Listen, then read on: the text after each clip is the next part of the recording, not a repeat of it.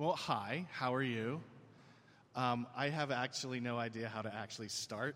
I don't know why in all pray. the talking. Yeah, let's pray. and then Shaq's going to start. Shaq's going to make this go. So, Father, thank you so much for the chance to be together, a chance to open up your words for us, to talk about them, to talk through them, to see what they might mean for the original audience and what they might mean for us. We want to learn how to live like you, Jesus, today. We want to embody your character and ways. We want to live your mission in our neighborhoods and places of work, in our families and in our relationships today. So, Father, would you teach us? Would you shape us? Would we learn to love more like you? And would we be more like you when we leave here together today? In Jesus' name we pray. Amen. Amen. When you have nothing written in your thoughts, you just start with prayer. It always works. Um, so this week we're kind of doing something different. Um, usually it is one of us up here teaching, but uh, I just kind of thought like to switch up the routine um, to kind of confuse you a little bit. Um, but we just wanted to do this to kind of jump in kind of the, the scripture uh, together.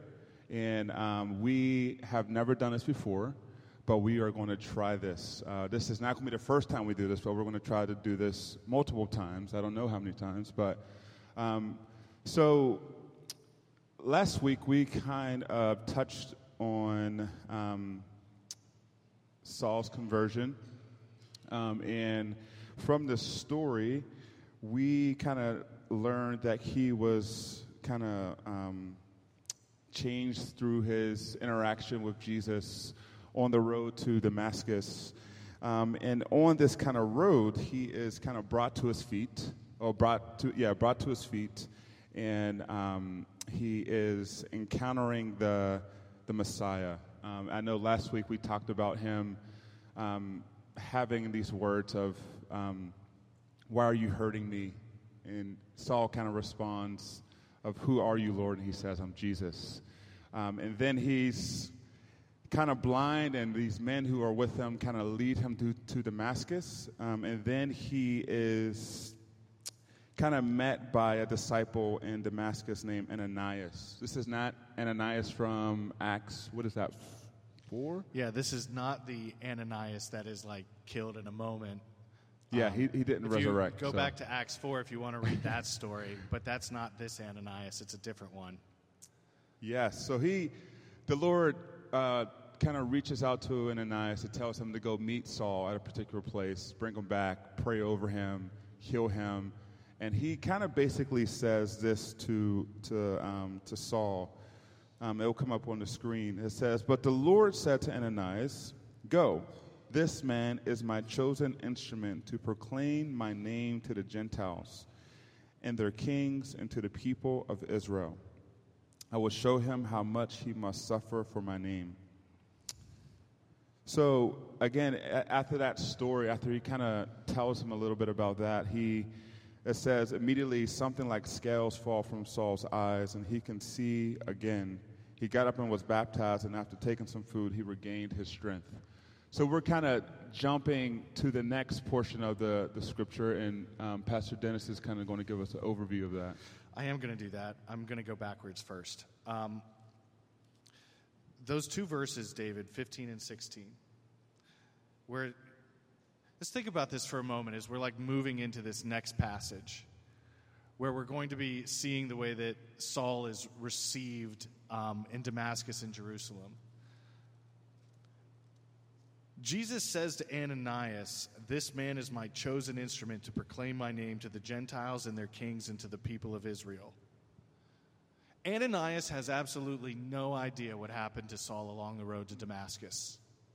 Absolutely none. He's just in Damascus living his life with his other like, with the disciples.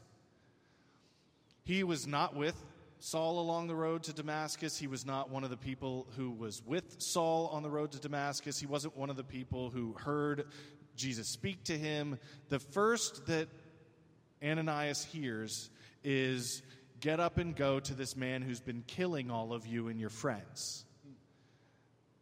Like this Saul, who you know has been persecuting all of the Christians everywhere he goes. This Saul, who Ananias likely would have known, was standing in the crowds and giving approval to Stephen being stoned and killed. This Saul, all Ananias knows is wait a minute, that guy is now your chosen instrument? He's going to preach the gospel to the Gentiles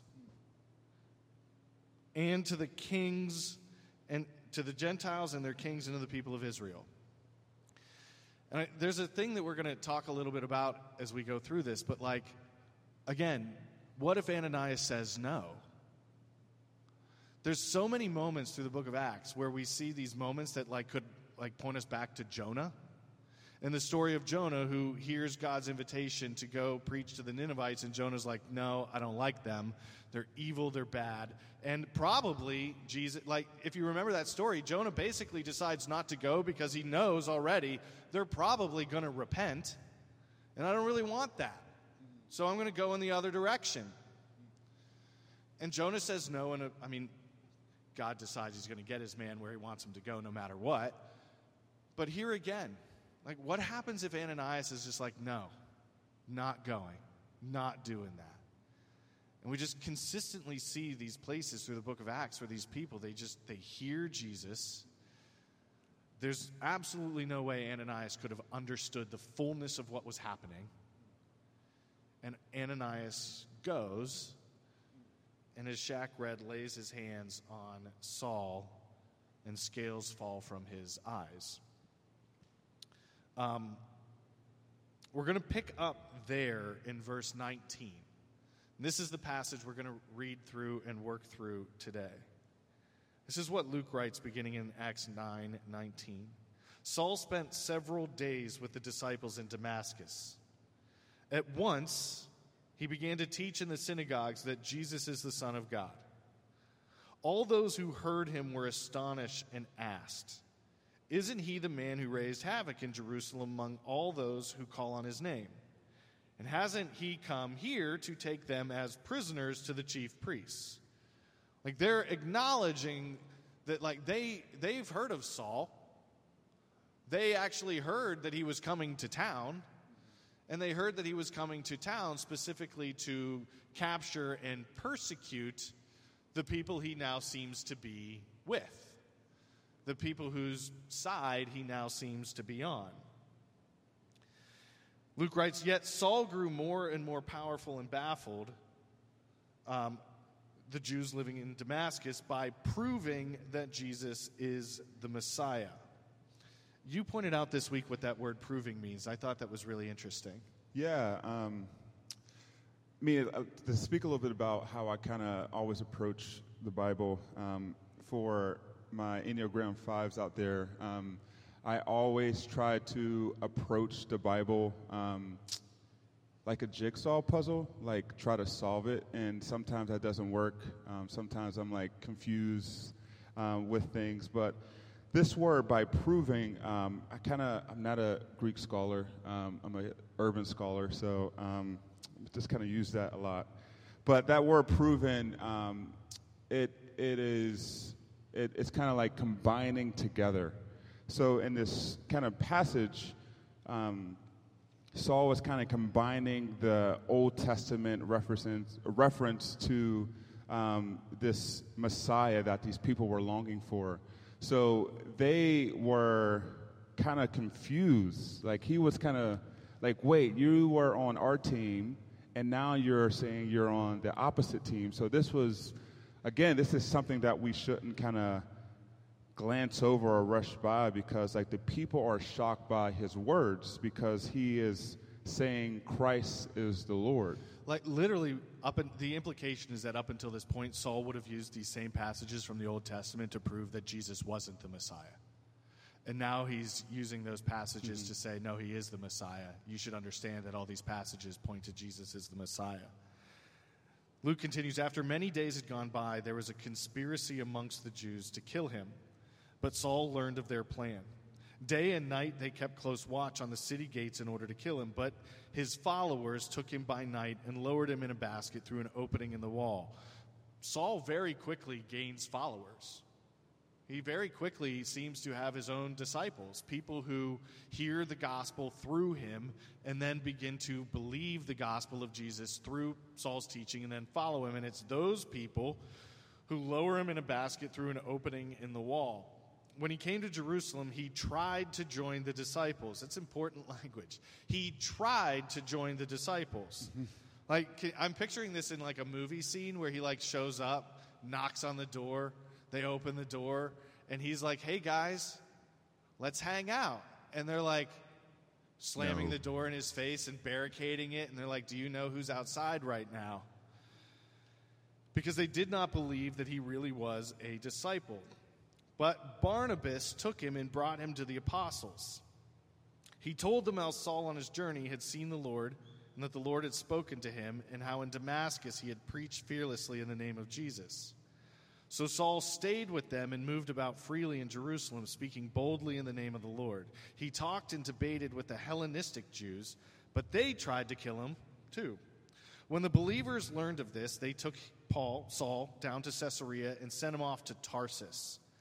Then the church throughout Judea, Galilee, and Samaria enjoyed a time of peace and was strengthened, living in the fear of the Lord and encouraged by the Holy Spirit. It increased in numbers. So, just a quick few things about this passage that are, I think, important for us to understand, and then we're going to kind of jump into more of our conversation.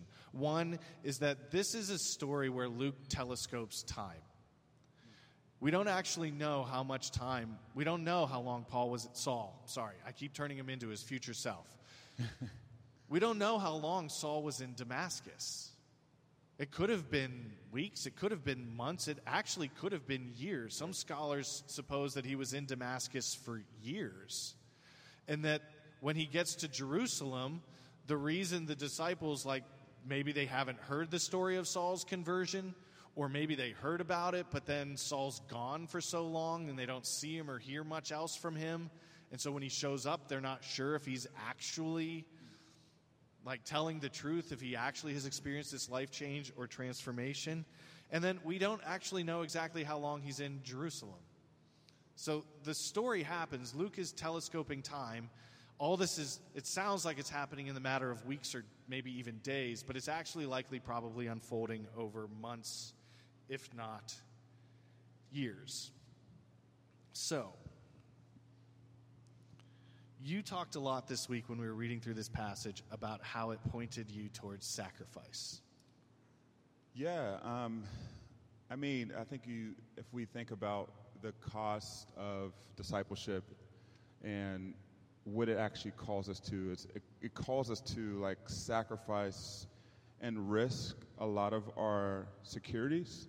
Um, if we think about, um, forget his name, uh, Stephen, who who risked his own life for the gospel, and now we see um, Saul, who is kind of risking his reputation, he's risking his status for the gospel. And that's like, you know, as, as a personal, like, kind of story, like, that's not always easy. Because I remember being in situations where I'm like, I kind of want to be with my friends and I kind of want to do what they do, but I'm also a Christian. And how do you kind of balance this, like, I want to be in the world and not of it? Um, but again, this is a story of really like him risking his life for um, the gospel. And his friends like the people he, he was with uh, uh, judaism like they were believing that he was with them. And now that he's kind of transformed he's viewed as this this traitor. Like you have grown up in this religion you have you kind of know our customs and you are this guy who was who all the coats were laid down before you. And now he is proving that the god who he hates is now the god he serves. So that like when i'm looking at that this is very easy for us to read it but like for them it's like it's like kind of bizarre. It's like i don't know. It's just like for me to watch that and to see that like sacrificing our lives and our status and our reputation really begs the question of like, what are we actually sacrificing for the gospel? Is it just for us to um, protect our securities, our American securities? Is it just for us to protect um, our name and what we what we represent? But it really actually does move us to this like, I need to give away something for Him. I think something that's in here too is that it might not make sense to us why first Stephen and now Saul. Why why kill him? Why stone Stephen? Why now twice, once in Damascus in Jerusalem, why try to kill Saul? Like in our culture, right, if somebody is communicating a message that we don't want to hear, we turn the channel, stop the podcast, or can walk past them on the street and just be like, we don't need to really listen to you. Why in the world, like, I think in our cultural sensitivities, it doesn't make much sense that they would get this angry. Stephen and Paul, though, or Steve, I keep doing that, sorry. Stephen and Saul at this point, they know that by telling the Jewish leadership that Jesus is the Messiah, they're committing blasphemy, which is punishable by death. They know that. Saul's not caught off guard by the fact that some people are going to hear him, and from their perspective, he is it's false teaching. It's heresy. He's standing in these public spaces and he's teaching the Jewish people things that they fundamentally believe at their core are wrong, false, dangerous, damaging, and so dangerous and damaging that the right course of action is to kill the person saying these things. Saul's not caught off guard by this, and yet he does it anyways. Stephen's not caught off guard by what ha- he does it anyways. And I think to, to your point about sacrifice is like they're not surprised by the cost. They know the risk. And they enter into it anyways because they believe that the gospel that has changed their life is worth risking their life for so that all of the people around them have the opportunity to hear the gospel as well. Yeah. And, and I think just for me, it actually, like this week, I, I had to ask myself the question Has the gospel changed my life enough? And do I believe that it's real enough that I would openly tell other people about it? Or do I like kind of being that unoffensive Christian who lives on the corner of my street? Like people know, like, that's Dennis. Yeah, he and his family, they're Christians. They're nice people. They're not, like, they're just I like, and I'm not saying that we should be offensive. I think what I'm admitting publicly is that I can't remember the last time I sat down with someone, and this is what we talked about this this week too. What Saul is doing is using Jewish culture to teach them how it points to Jesus. He's using the things they already know and telling them how it points to Jesus and I guess like what I was realizing was like I was thinking of this conversation I had a few weeks ago with somebody who just was talking with me about how tired they are, how exhausted they are, and how they're not a follower of Jesus. And they're like, I just need a better work life balance. And the whole time I'm like, what you need is Sabbath. And we only understand Sabbath through Jesus. And if you really need rest, the only rest you're re- like the rest you really need and the rest that's really going to give you rest, that's Jesus. So I know you think you are looking for work life balance, but I think what you're actually looking for is Jesus. And I walked away from that conversation just like, well, I didn't do any of that. Yeah, I think it just also, as you were talking, I was thinking about like our faith in Jesus, like, can potentially make us traitors to our people because we will um, turn their stories towards Jesus. We will um, point their destiny to Him, and we will kind of like point all their questions to the answer of Jesus. So, like when you were talking about Sabbath, like most of our like faith should compel like us to kind of share that with other people about like yeah like if you are restless find rest in jesus if you are suffering you can be comforted by the messiah but it's like I, I don't know. I was, as I was reading this more, I'm just kind of like his kind of his calling, like he will suffer for my name. I'm like, I don't want that. Like, as a Christian, I'm like, I don't want suffering.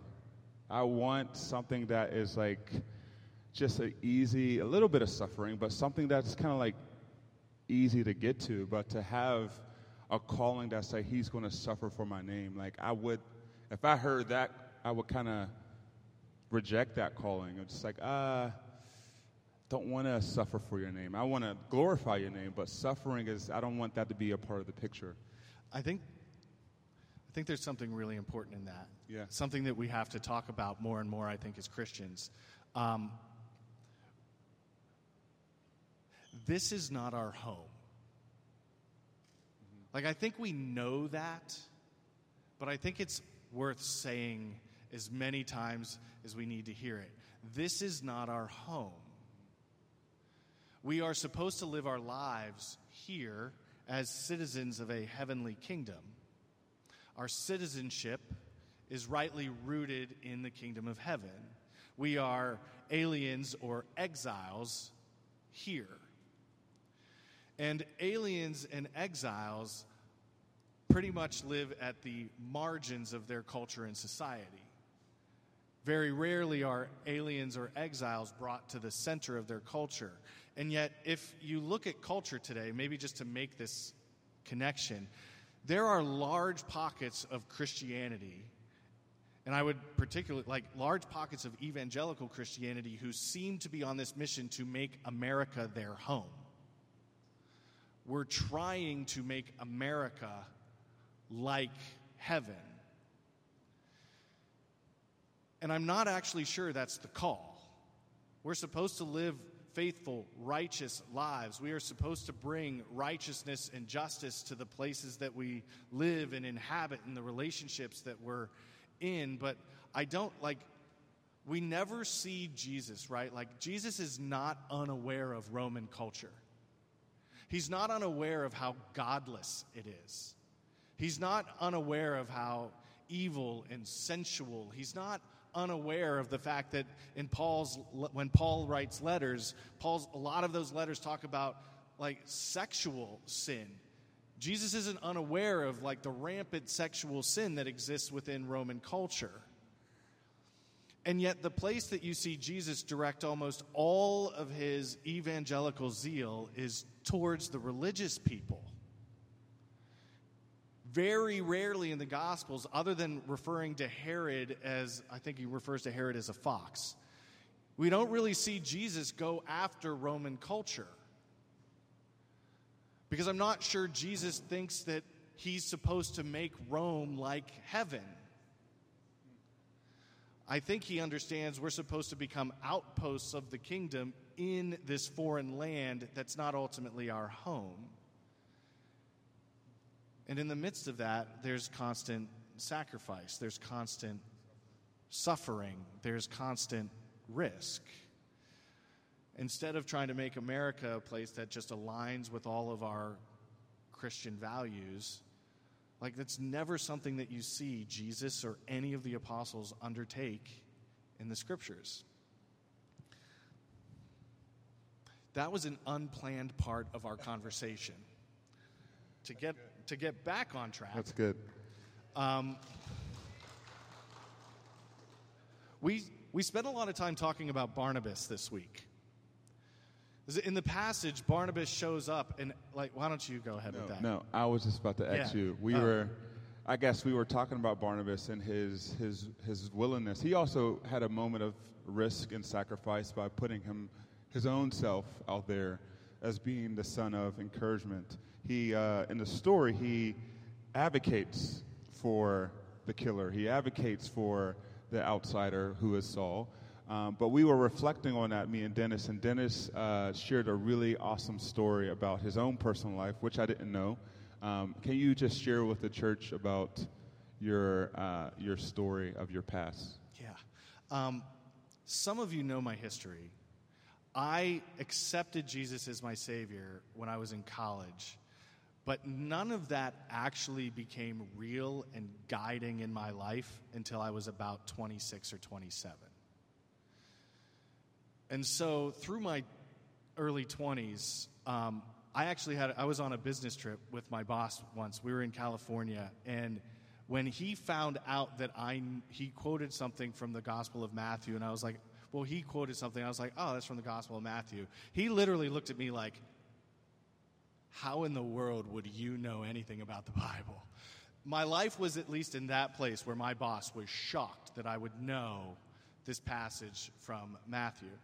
Um, and so when like faith really for me started to become real, um, I started attending a church, and I started to try to get involved in that church. And maybe rightly, the reaction from the leaders of that church were, Whoa, your life has been a mess for a long time. We haven't really known you all that long. So, no, you can't serve in the ministries. No, you can't get involved more deeply. But, like, maybe if we spend time with one of our pastors over the course of several months, maybe we'll get to a point where we feel comfortable with that. And in the midst of that, one of those pastors just decided, I guess he didn't want to follow those rules, and he just decided, like, no, I'm going to take Dennis out for lunch. We met for lunch, and he was like, Yeah, there's a lot of wreckage and debris in your life, isn't there? And I was like, Yes, there is. But I'm trying to figure this out. And he was like, Great, you can serve in my ministry. I know everyone else has told you no. You can serve in my ministry. You can be a leader in my ministry. You can come and be a part of my ministry. And for months when other leaders in the church would be like, Whoa, are we sure Dennis should be like in a position of leadership? This person was like, I've got him. He's mine. Like if this goes sideways, I guess it's on me, but I've got him, he's mine.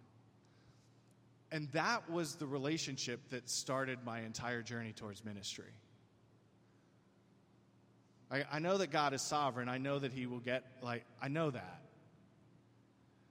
But like I literally if it's not for this one person saying yes his life is a mess. Yes, his life is filled with wreckage and debris. No, it doesn't look like he's been really following Jesus for as long as we might like him to. His life is not as clean and ordered and structured and pure as we would like it to be. But also I've got him. It redirected my life. And it's, I mean, it's hard, right, to draw straight lines. But like, I think again this week reflecting, I'm like, is Garden City here?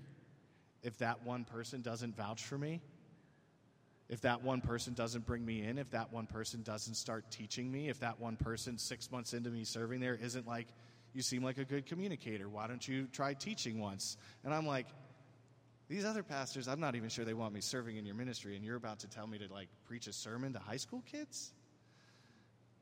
So. Yeah, thank you for that. It, I, I mean, as I was hearing his story a little bit more, it's just like really honed in on the, the truth that like regardless of our past like even saul's past like god was still able to to use him like i was thinking about we all have stories of our past it's like but does god really like i know he loves me but does he like me does he want to like include me into his his mission but it is like regardless of our past, regardless of our, our history, God is still able to use that for the good of His glory and the good of our stories, and that He's willing to, to also sacrifice His own reputation um, for the sake of uh, the greater good. Yeah, and I think, like we see in Saul's story, right? Like it's his history that gives him all of the insight and knowledge he needs to reach his own people. It's his history as an insider to then be able to go back to the insiders and say, let me share with you what I've learned and speak your language and show up in this space understanding and knowing and how that oftentimes happens in our own lives, right? For whatever reason, I think in religious spaces in particular, our history can be used as a disqualifier. Mm-hmm. And yet, it oftentimes can become the platform for our greatest ministry.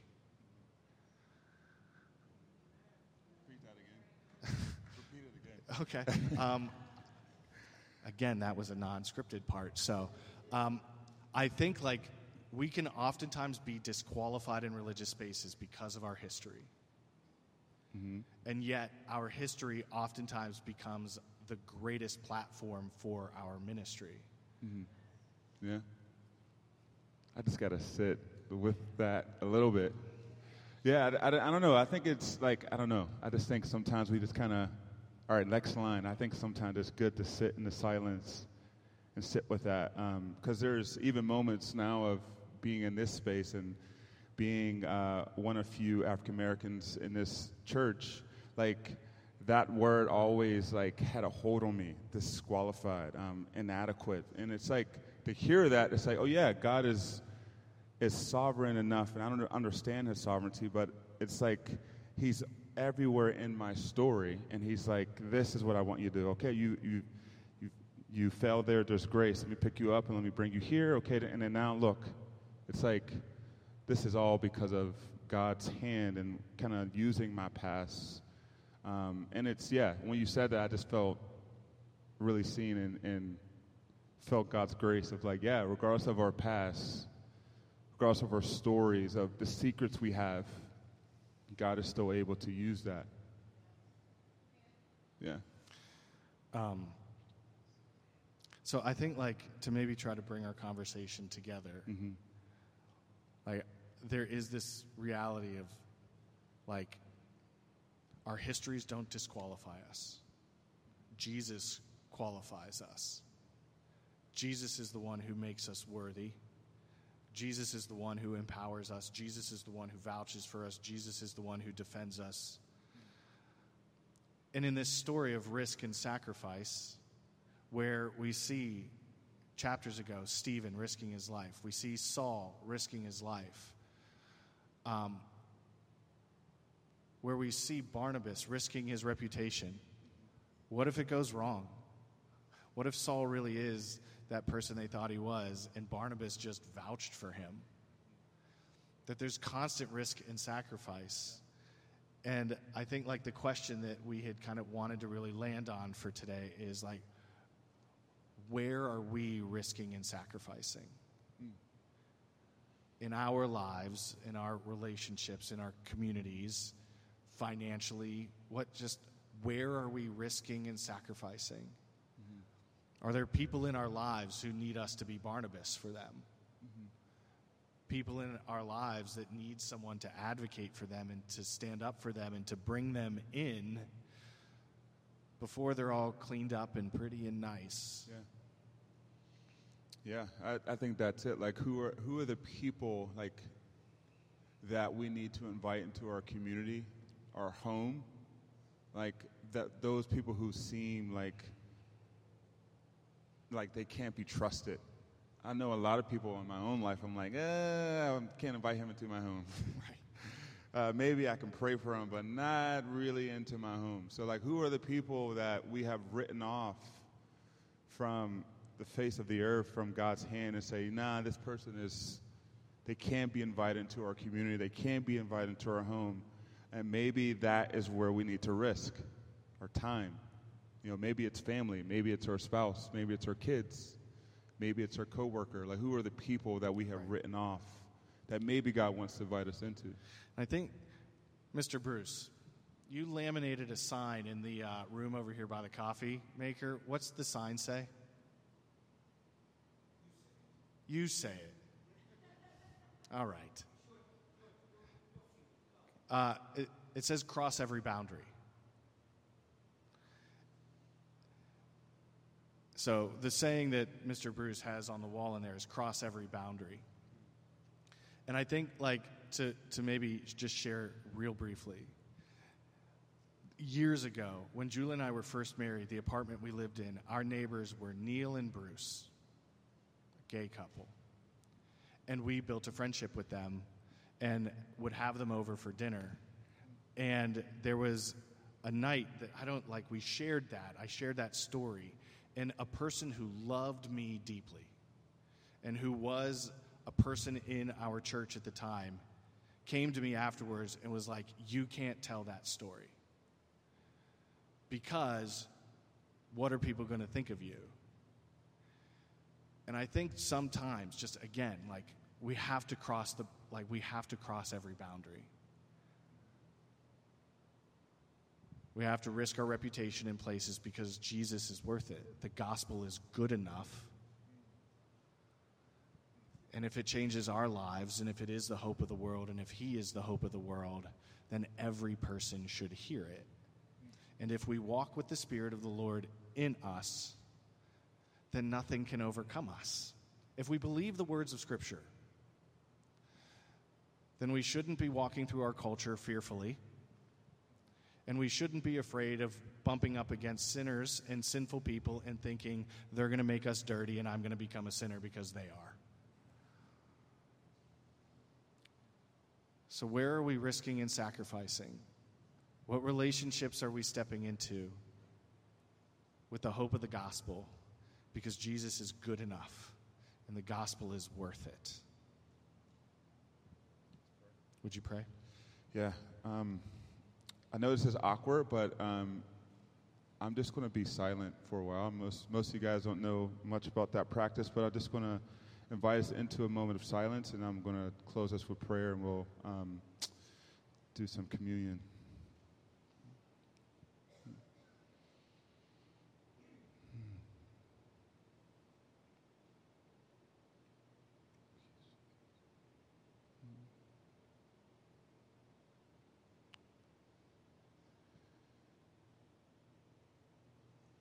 Jesus, you are good. Lord, I thank you for the, the songs today that were reminding us of your goodness, reminding us of your truth, reminding us of your character. And Lord, you have risked everything for us, for your, your own glory. You have left the heavens, took on flesh, lived among us Lord, we thank you for that. Lord, I pray that you would uh, uh, expose um, the areas in our lives where we need to risk, to risk our finances, to risk our, our time and our energy for your kingdom. So, Lord, we thank you for this time. We pray that you would, you would uh, seal this time, that you would speak to your people. And we just, again, we give you thanks. In Jesus' name, amen.